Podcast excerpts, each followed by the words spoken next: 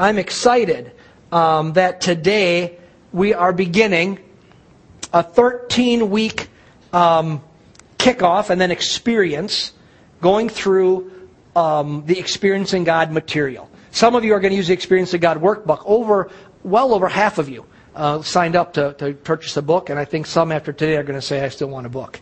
Um, so a bunch of us are going to are going we're all going through it but some of you are actually going to do the five out of seven days a week studies and i really encourage you all to do that. I'm so excited about starting this today. And the reason i'm so excited is because i have personally gone through the material that we're going to go through over the next 13 weeks at least one time a year for the past 20 years. Pastor pete this is my silent prayer retreat you know, I go on silent prayer retreat, but this is something I do, a spiritual exercise I do for, for 12 weeks at least once every single year. And I can honestly say, without believing for a second I'm exaggerating, it has changed my life. It has shaped much of my theology in how God operates among his people. And um, so I'm really excited about that. Um, I have also, in addition to going through it myself, I have led multiple people, I couldn't count how many people, through small groups through this material over the years. And I have found it to be the best single tool that I've ever used to help people develop a greater or a more personal, real relationship with God and to help them, help them to enter into the activity of God for themselves. You see, here's something that, that um, is a natural thing that we gravitate to in the church world. We gravitate towards performers and spectators. But that's not how God designed His church. Matter of fact, you hear this little tiny thing called the Reformation a number of years ago. That's really what it was all about, that whole issue. Take away the fact that it kind of split the church in half, um, which is the downside of it. The upside was it was trying to say, wait, wait, there's not just performers and spectators.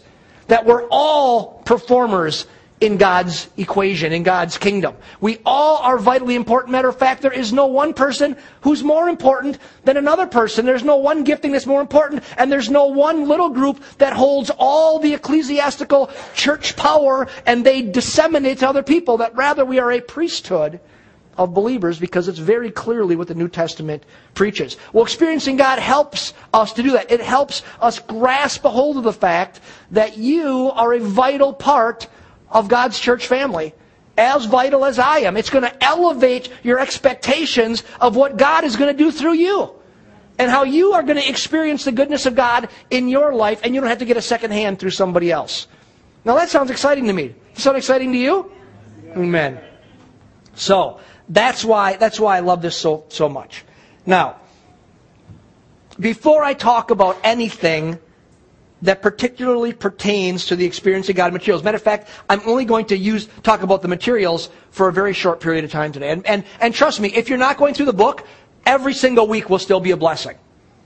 Um, but uh, so I'm not going to take a day because today's the introduction to this series, and we have to introduce it before we launch into it. So you have to do you have to do the workbook if you're going to do the workbook before we talk about what the contents of that of that chapter is. So today's is an introduction, um, but I'm not going to really talk about the experiencing God materials that much today, um, because first today I want to explain to you why I believe the Lord led me to do this at Portview corporately at this time. Matter of fact, I have never before used this material corporately. I've only ever used it in small groups and personally. And I felt compelled to do it. Matter of fact, I've felt compelled to do it for a couple of years now, and I've resisted every time because I thought, yeah, it's really great small group material. And I actually asked the last group of people last year as we went through experiencing God in a small group. I said, who thinks I should do this for the whole church? It wasn't even out of my mouth. Yes! Every hand went up. Yes. I see some people nodding their head who are in that group. They're like, yes, let's do it for the whole church. And here's the thing is, some people would say, oh, I did it before. No, I do it every year. I, I would do it every quarter. Because it's, it's not about, it's not reading a book. It's about experiencing God. It's about learning how to experience God. It's just guidelines to guide you on how do you ex- learn to interact, identify and interact with God. And so um, I want to talk about why I believe the Lord led me to do this at this time. Because I think it's a it's, it's because it's at a critical time, not critical meaning bad, critical meaning opportunistic. A great opportunity to advance, to move forward as a church. Um, and to talk about that, I want to explain something that God's been doing in my heart for about four and a half years. Believe it or not, I've been here four and a half years. This Christmas is five years. We're getting old. when five years goes like that, that, you know, that's longer than it took you to go through high school. You know, five years this Christmas. And there's been a section of Scripture that ever since I've been at Portview, I keep feeling drawn to. Matter of fact, never before in 20 years of ministry before that did I really always feel compelled to go back to one particular section of Scripture. And over the last number of years, I've read it and I've reread it and I've prayed through it and I've thought about its implications. And I've just kind of sensed in my spirit, believing that God has been um, kind of directing me to this over the last number of years to so, serve in essence as kind of like a roadmap that He wanted me to follow in its principles as I have been given the responsibility before Him to direct the direction of Portview Church and, and your lives and my life. And it's this in Scripture, there's the story of the construction and the dedication of the temple that Solomon built for the Lord in Jerusalem. A really familiar section of Scripture. It's found in Second Chronicles chapters 3 through 7. You can turn there if you want, and I'm going to re- refer to a few things. I'm not actually going to read word for word any of it because I'm going to, I'm going to, um, kind of give the big picture of certain things of the whole thing. And I'm going to encourage you today to go back and read Second Chronicles chapter 3 verses, chapter, Second Chronicles chapters 3 through 7. Because something the Lord's been drawing me back to for years now, and I don't know that I've ever said that publicly before. I don't think I have. And as I've been meditating on these verses, this, these chapters, over the last number of years, there's really two main things that I keep being drawn to about this historical event. That for the temple to be what God intended for it to be, that it needed two things primarily. First, it needed structure. For the temple to be what God wanted it to be, it first needed structure. And in 2 Chronicles chapters 3 and 4, it just deals with nuts and bolts structure issues about the temple. It deals with its size, its dimensions, the type of materials being used. It even deals with the weight of the nails that were used. Read through it, it'll tell you this is how much the nails weighed that went into building the temple. It deals two chapters just dealing with detail, structure, and order. Some of you who swing more on the charismatic side, you hate that stuff. You go, well, who cares about the structure? Let's just get in the spirit. You know? And some of you are accountants. Pastor Mitch. You love this stuff. Details, structure, order. You know, that's it's the way your brain wires. So is wired. So so part of it, two chapters of it deals with structure. Just you know, you, you read it and go, why is God telling me how much the nails weighed? Who really cares? Well, he obviously cares about the structure. But then the next chapters in this section deal with what I want to call presence. Deal with the presence. The presence of God inhabiting or filling the temple, filling the structure. See, at the end of chapter 5, it tells that after all the structure was completed, it says, after it was all done, all the people were assembled, and then the priests and the Levitical singers and the instrumentalists, which says a ton for the need for worship people. All those people came together to lead in the dedication of the temple, to lead in the dedication of the structure that they'd worked on for years and years and years. And that as they did that, that the presence of God filled the temple. Matter of fact, it says that the cloud of God, and they were familiar with the cloud of God, the same cloud that they had followed through the wilderness. They were familiar the same cloud that was on the mountain when God gave the commandments. They were familiar with the manifestation of God through the cloud. That the cloud of God, the presence of God, filled the temple to such an extent that the priests could not even stand to minister. They could not stand up because the glory of God filled the house of God, is what it says. And then it repeats it, and as best as I can discern, chapter 7 is not a repeat of chapter 5. Because then it says, from Solomon's perspective, and so I really believe it's two separate events in the same time. Then in chapter 7, it records that when Solomon prayed a prayer of dedication of the structure, that he had overseen the structure, it says that fire came down from heaven and consumed the offering, and the glory of the Lord filled the house, that the presence of God was made real in that place to such an extent that, that nothing else could go on. Now, this is what I have taken away from that story over the last number of years of, of reading it, meditating on it, pray through it. And it's this that both of those are needed for God to get the greatest glory and for his ministry to be advanced in the greatest ways. That you need structure and you need presence that you need both of those things. They're both vitally important. One's not more important. If you, if you neglect one, it won't be what it should be. If you neglect the other, it won't be what it should. If you put all your energy into one, you'll miss something over here. You put all your energy into the other, you'll miss something over here. That God's plan for the greatest glory for himself and the greatest advancement of his kingdom, um, and the greatest impact of his church is that both are present. And as a church, and as individuals, not just a church thing. We're talking about your life. See, here's what you need to understand. Your individual life affects what goes on here.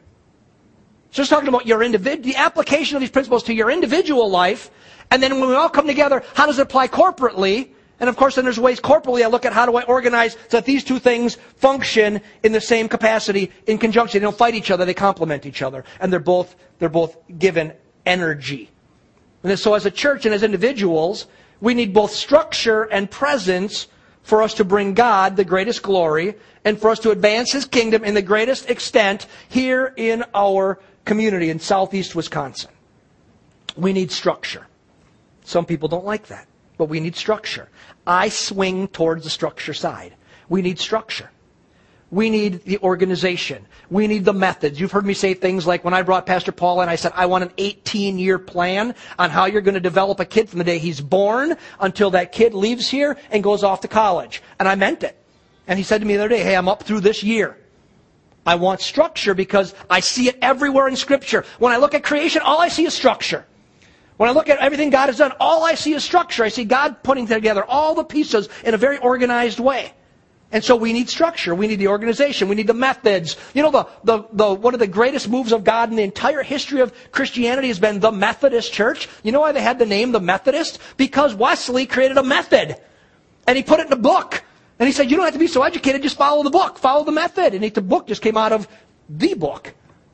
So method is important. We need methods. We need processes. We need procedures. We need the structure. We need regularly scheduled prayer meetings and we need regularly scheduled classes and we need people to be in small groups because we understand the structure it helps foster the proper things in our lives. We need greeter ministries and usher ministries and worship teams that come hours and hours early and practice. And when you're at home watching TV, they're here at night practicing. Why? So that they can not perform, they can really minister to the Lord that last Wednesday when you had off, Royal Ranger leaders were here working on structure. So structure is important. However, we also need presence. As much as we need structure, we need presence. Now, we are um, a Pentecostal organization. We understand presence. But I think as a nation, maybe, as a world, at least as an organization, we have swung way to structure for maybe the last 25 years, and we've neglected presence. And the reason we've neglected presence is because a lot of people who are presence people weirded us out. They did all kinds of things that didn't line up with this book.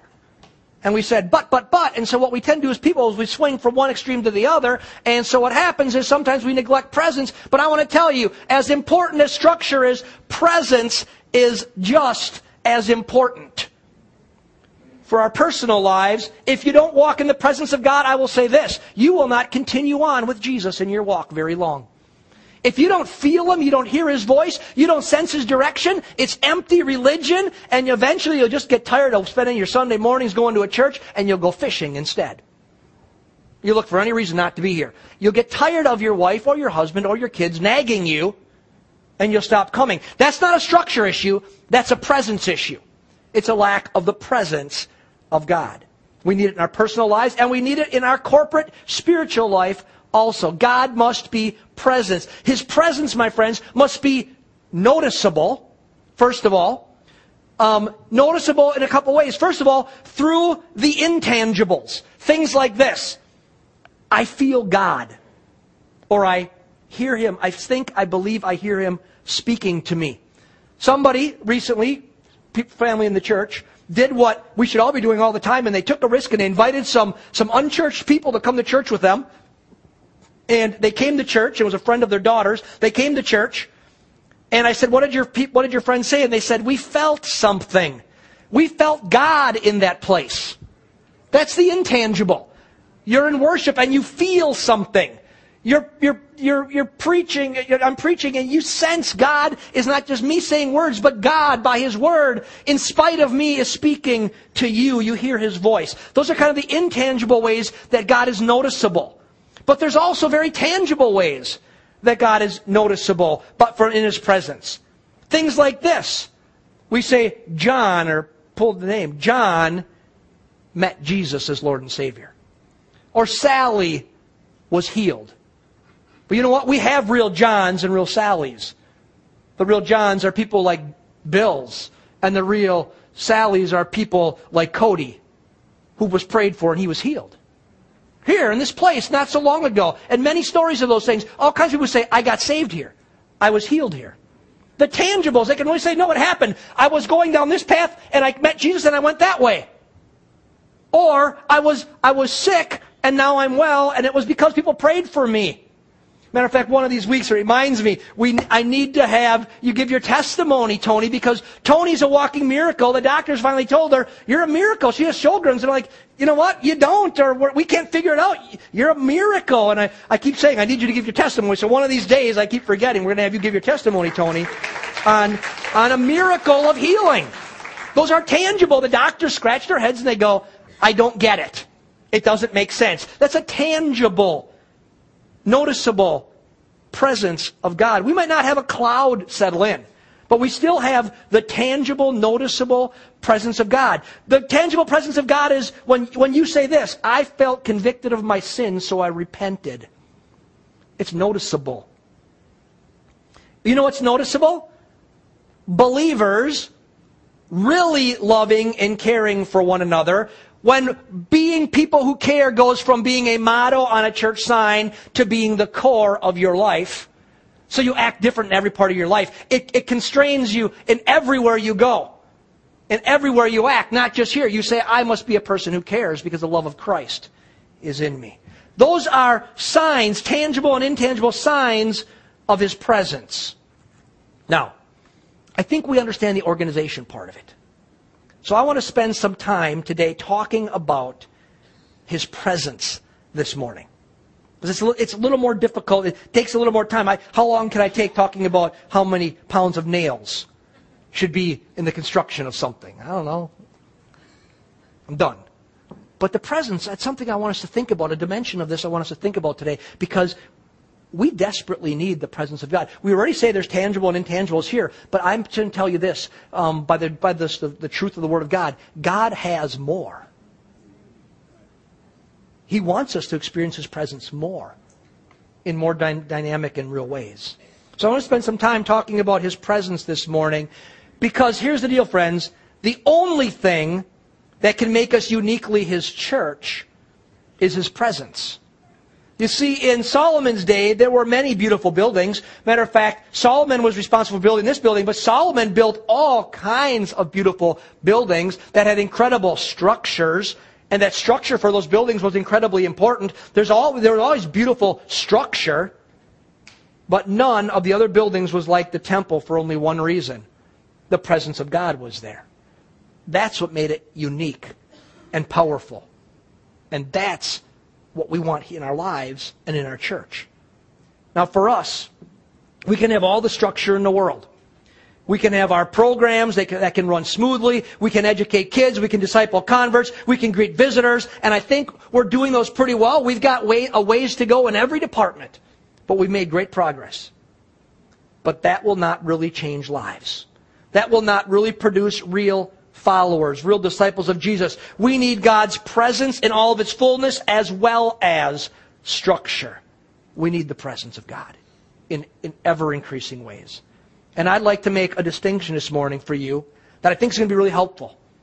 It's going to be really important for you to understand about the presence. I want to make a distinction talking about presence about two words I want to use today. And one for anybody who knows church history, the second one's going to get you a little nervous, but hang on.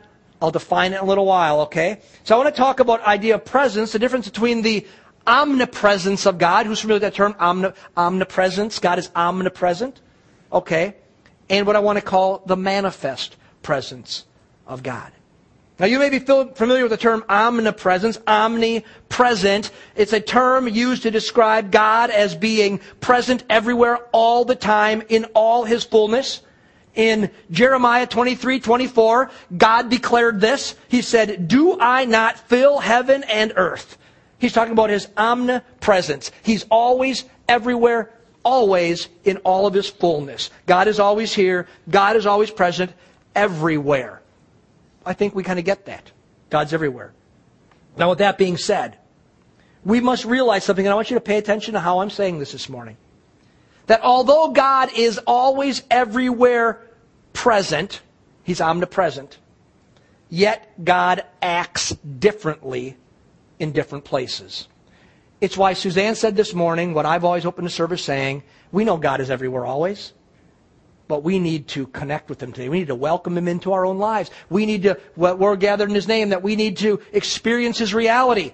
That although God is omnipresent, He is always everywhere, always, yet God acts differently by His presence in different places. And friends, that is the principle of manifest presence. God's present being manifest, being revealed in real and tangible ways when the Codys get healed. The manifest presence of God. Now, some of you, and I should, I was afraid to even open this can of worms by saying some of you get a little freaked out because the term manifest presence or the manifest sons of God was used in a kind of an errant way in times past. And I'm not going down that path. I'm defining something that we understand here and now.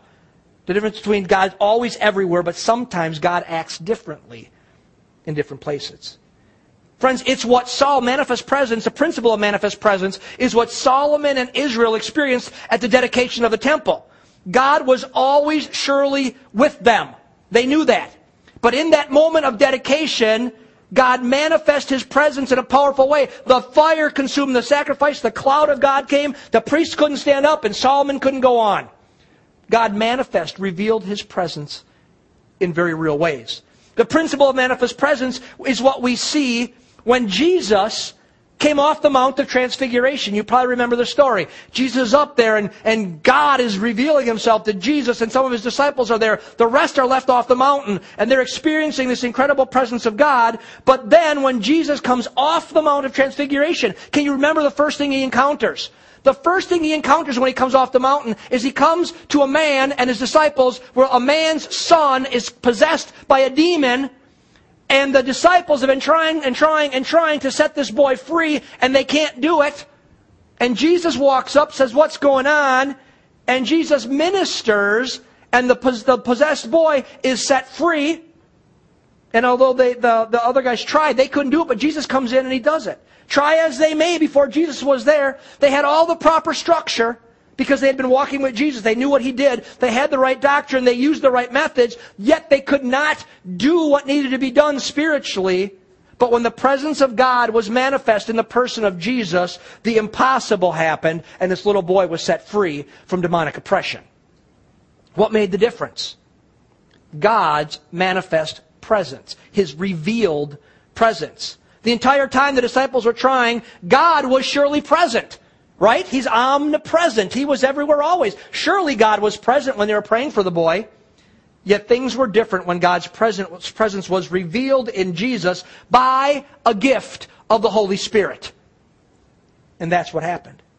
We also see this principle of manifest presence when one day Peter and John are walking to the temple and there's a man who's lame in his feet who was sitting there every single day, it says, by the gate of the temple, which is called Beautiful, and he was begging for alms. He was begging for gifts because he was a, a poor beggar with bad feet and he couldn't work.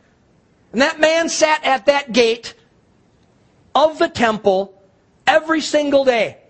Now, friends, listen. Put yourself into context. This man is at the temple of God. Surely the omnipresence of God was understood and embraced of, in that place of all places because that's the exact location where at the previous temple temple was built destroyed and rebuilt that that spot right there was the place that we read about with Solomon building where the presence of God filled the place. Of any place they understood the omnipresence of God they understood it there but somehow still the lame man sat there day after day, year after year, in the omnipresence of God and was not healed. But then one day, Peter and John, disciples of Jesus, they show up on the scene. And they just look at the guy, and I love what they say to him. Silver and gold have I none. But what I have I give to you. In the name of Jesus, rise and walk. And he jumps up, and it says he starts walking and leaping and praising God. He's healed. The presence of God, by the gift of the Holy Spirit, was manifest in that moment through the ministry of those two Christ followers. The manifest presence of God made all the difference. Jesus said it in another way in Scripture. And this is what I referred to earlier, what Suzanne referred to earlier. That in Matthew 18 20, Jesus said, For where two or three have gathered together in my name, I am there in their midst. Now he's talking about church discipline, but he's giving us a principle. He's saying, where two or three are gathered in my name, that I surely am there in their midst. Somehow in a unique fashion. I am there in your midst. We know the omnipresence of God. He's always there. Yet, somehow, something can be different about His presence when a group of believers are gathered in His name, in unity. It becomes powerful. Friends, it's why God has created His church to do what no other organization can do. And let me give you a little sidebar here. It's why, and I, now, don't be mad at me. It's why parachurch organizations or staying at home and watching so and so on TV is not God's plan for your life. I honestly believe that based on the truth of scripture and the, and the doctrine of the manifest presence of God. That God says, gather together in my name. And in fact, he says, do not forsake the assembling of together, the assembling of one another. Why? Because somehow, when we are gathered in His name, something is different about the, can be different. Doesn't have to be. You can go gather and be deader than a doornail. But it can be different. He can reveal His presence to the world. How? Primarily through His church. That's why it's so important. The church. It's why your church is so important. We become a place where the structure can be filled with His presence as a church and because it can be taken too far, and in your individual lives. And there's the balancing act here. And in your individual life, the same is true. You build your structure you do the right things. You practice the disciplines. Things like spending time in prayer, spending time in God's Word. Now, if you have just those things, a church attendance, just those things without the presence of God, you have empty, dead religion, and it's what makes kids grow up, leave the house, and never return to church because they said it was phony. But if you just go up to the presence, they say, Mom and Dad is, Mom and Dad were, they were fruitcakes, and I want nothing to do with church either. So we need the structure of God and we need the presence of God married together the way this story shows us for the maximum effectiveness of what God wants in your personal life and in our church community. Is that making sense? Okay. I feel like I'm belaboring it, but I'm trying to make it you don't miss the point. Now, that is what experiencing God is all about. The study we're going to do over the next, from here, 12 more weeks, that's what the study of experiencing God is all about. Won't use those exact same terms, but that's really what it's all about. It's a structure designed to lead us to a greater experience in the presence of God. It's a structure that seeks to open us up to the experience of the manifest presence of God.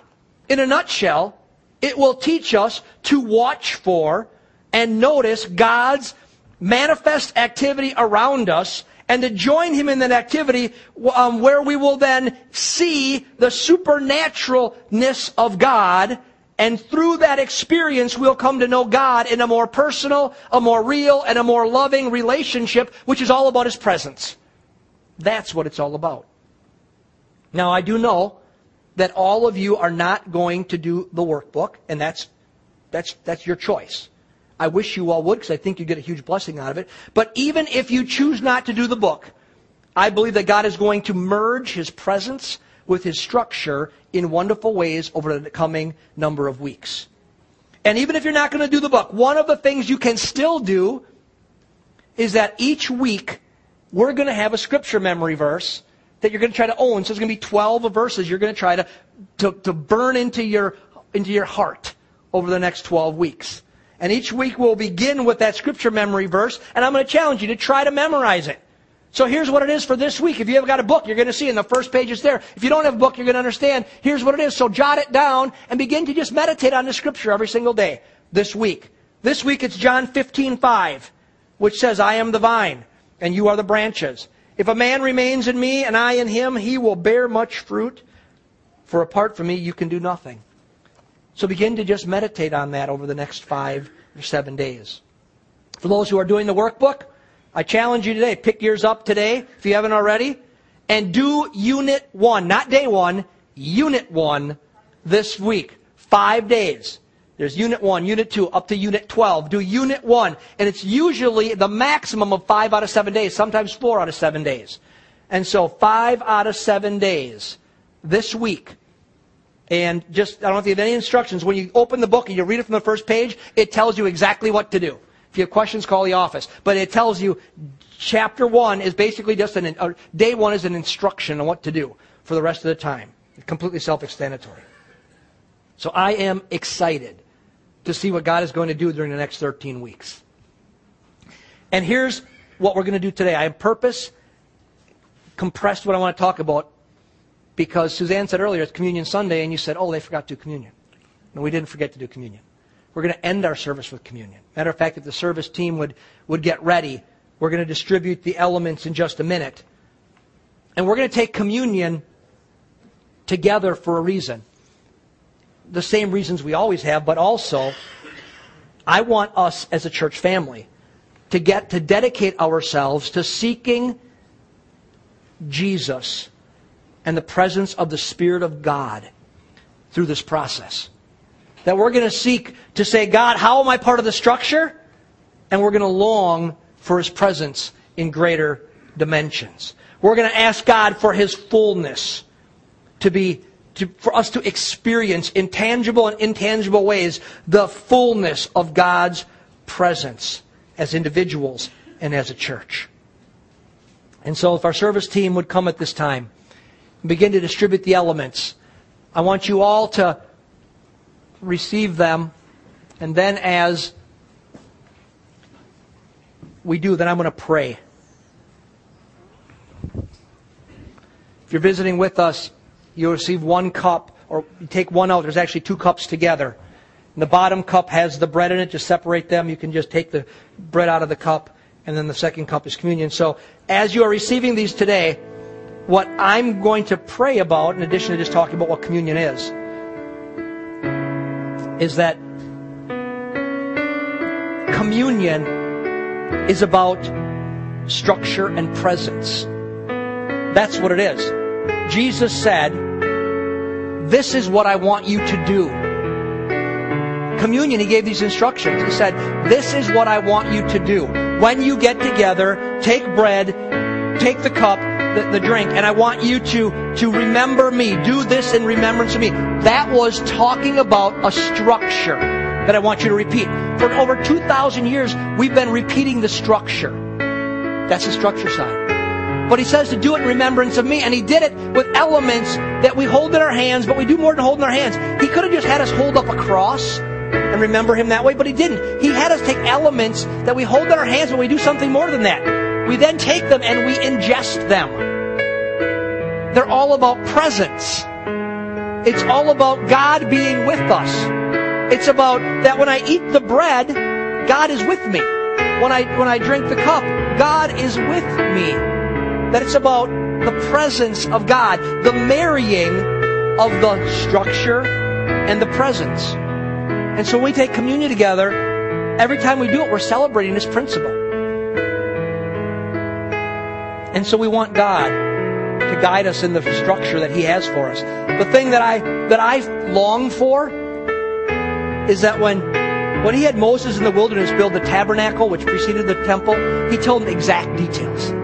And then He told Solomon, doesn't say it, but it's inferred that He that He told them how to build it. And I'm always like, God, show me what to do. I want to know your structure. Show me how to do it. Show me what you want us to do.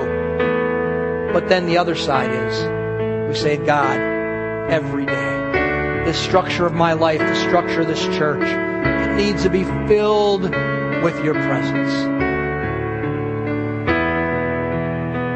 The Lord gave the Apostle Paul instructions on serving, on taking communion. He said that when we take communion, we should remember who Jesus is and what he's done. We've been talking about that. Jesus, it's all about him. Jesus is the one, the central thing, his structure, his presence. He's the one who died on the cross for your sins. He's the reason we gather together because everything he's done. He's the one we go to. We look to the Lord. And When we take communion, it tells us 1 Corinthians chapter 11, it tells us that before we take communion, we should examine ourselves. We should think about our own lives. We should think about, today in particular, what about structure and presence? Is God leading me to structure? Is He, is he challenging me in ways to, to make sure I structure my life in a certain way? Is He saying, you know what? Church is so important that you shouldn't miss it, structure? Or is he saying, praying with your family is so important, you shouldn't skip it? Or is he saying, spending time daily in my word is so important, you need it because I want to speak to you? Structure. Maybe he's talking to us about the presence, his presence. And he's saying, Have you really been filled with my spirit? Have you invited the Spirit of the Lord to come and to fill you in all of His fullness? To come and to, to, um, to breathe life into you, but then to flow through you as He wants to manifest Himself. Have you just been open to the fullness of the Spirit of God? I believe that's what God wants for us to do. Maybe there's things in your life that are standing in your relationship right now. You say, God, you know what? Want to advance, but I just know you're speaking to me about this certain issue in my life, this addiction or this obstacle. Friends, the most powerful thing on the planet is the presence of God. And He can set you free today. Ask Him. But also, maybe you're here today and all this talk about God and structure and presence, and you say, I don't really understand it, I don't really know any of it. There's nothing real to me about it. Because you know in your heart you've never given your life to Christ. You've never met Him. His, His presence has never come in your life, and therefore the structure has never been present. But something's going on inside your heart right now, and it's saying this is for you. That that's you today. I encourage you to invite Jesus to come into your life today. Just say, Jesus, I need you in my life. I want you to forgive me of my sins, but I also want you now to walk with me, carry me along every single day of my life, so that this would be the first day of a life where Jesus now rules in your world. He becomes the leader of your life. You can do that in the quietness of your seat, you simply talking to God in your heart. And that's what He'd like for you today. At Parkview, we serve an open communion which means you do not need to be a member of our church to partake. But I do ask that you think about these things. And right now, I want to simply, before we partake, I want to pray for us as a church family. And I ask this today, Lord. Structure and, and presence, God. Structure and presence. Lord, we ask that you would be so clear in guiding us as individuals and as a church. And God, over the next 13 weeks, as we dedicate ourselves to doing something all together, and I know you thrive in unity. So when all of us are doing this together, I just know, I expect incredible things to happen. So, Father, as we focus on a structure leads us to your presence over the coming days and weeks, we ask, God, so fill us with your presence that we would never be the same. God, baptize people in your Holy Spirit. Fill us to overflowing. God, speak to us about structure marry the ideas together in our mind. And over these coming days, God, as we look for your activity around us and we willingly say we want to engage in your activities, we ask God that incredible things would happen. That God, we would have story upon story to relate to you, to our congregation, about how good you are as we walk through this process together. And I pray, God, that, that you would just guide and direct us, that you would help us. That any person who says, oh, it's too big of a challenge for me, would understand that with you, nothing is too difficult. And that, God, we would see the impossible become possible as we just dedicate ourselves to you in special ways. Now, God, I can't think of any better way to do this than right now as a church family to celebrate communion together. Lord, you took bread and you broke it. And you said, This is my body. Take it. Eat it, all of you. Do this in remembrance of me. And today, God, in remembrance of you, who you are, how great you are, we thank you for your life. We thank you that you lived the life. You did the structure. You went and you lived and you ministered and you died for our sins. We thank you for that. We remember it and we celebrate it. We dedicate ourselves to you today. With that in mind, church, let's partake of the bread together.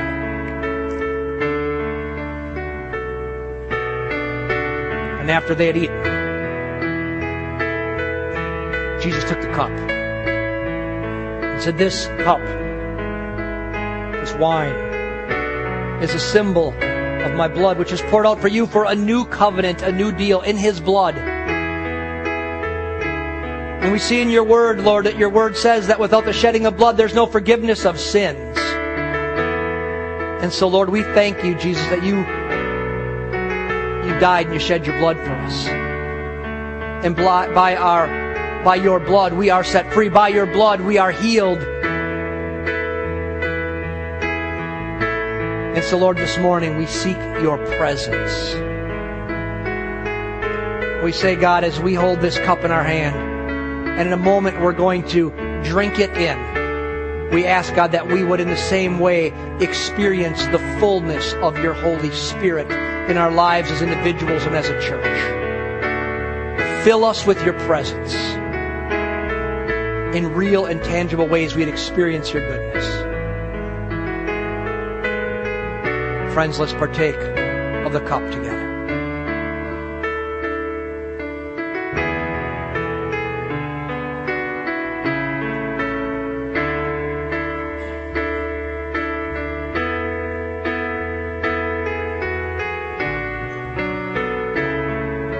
Would you stand with me this morning?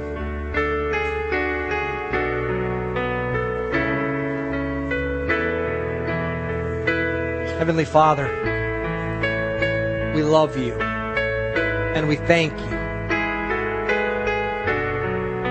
for giving us life, new life in Christ. For your presence being so very real in this place. And Lord, we ask, as we dedicate ourselves to you, that we would never be the same. That the things of the world would really grow dim as we draw close to you and experience your nearness in this place.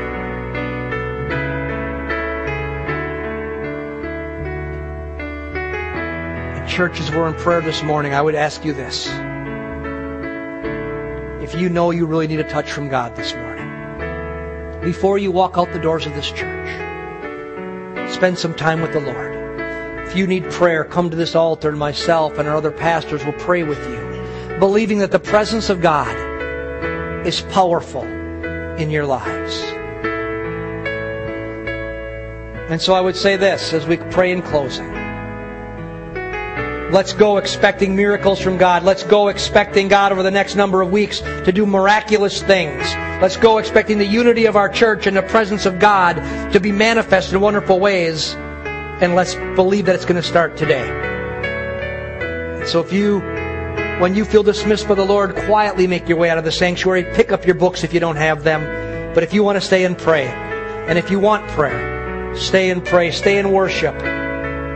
Come forward if you need prayer. And we're just going to believe that God is going to do what only He can do in this place. So, church family, God bless you. Have a wonderful day in Jesus. God has awesome things in store. God bless you.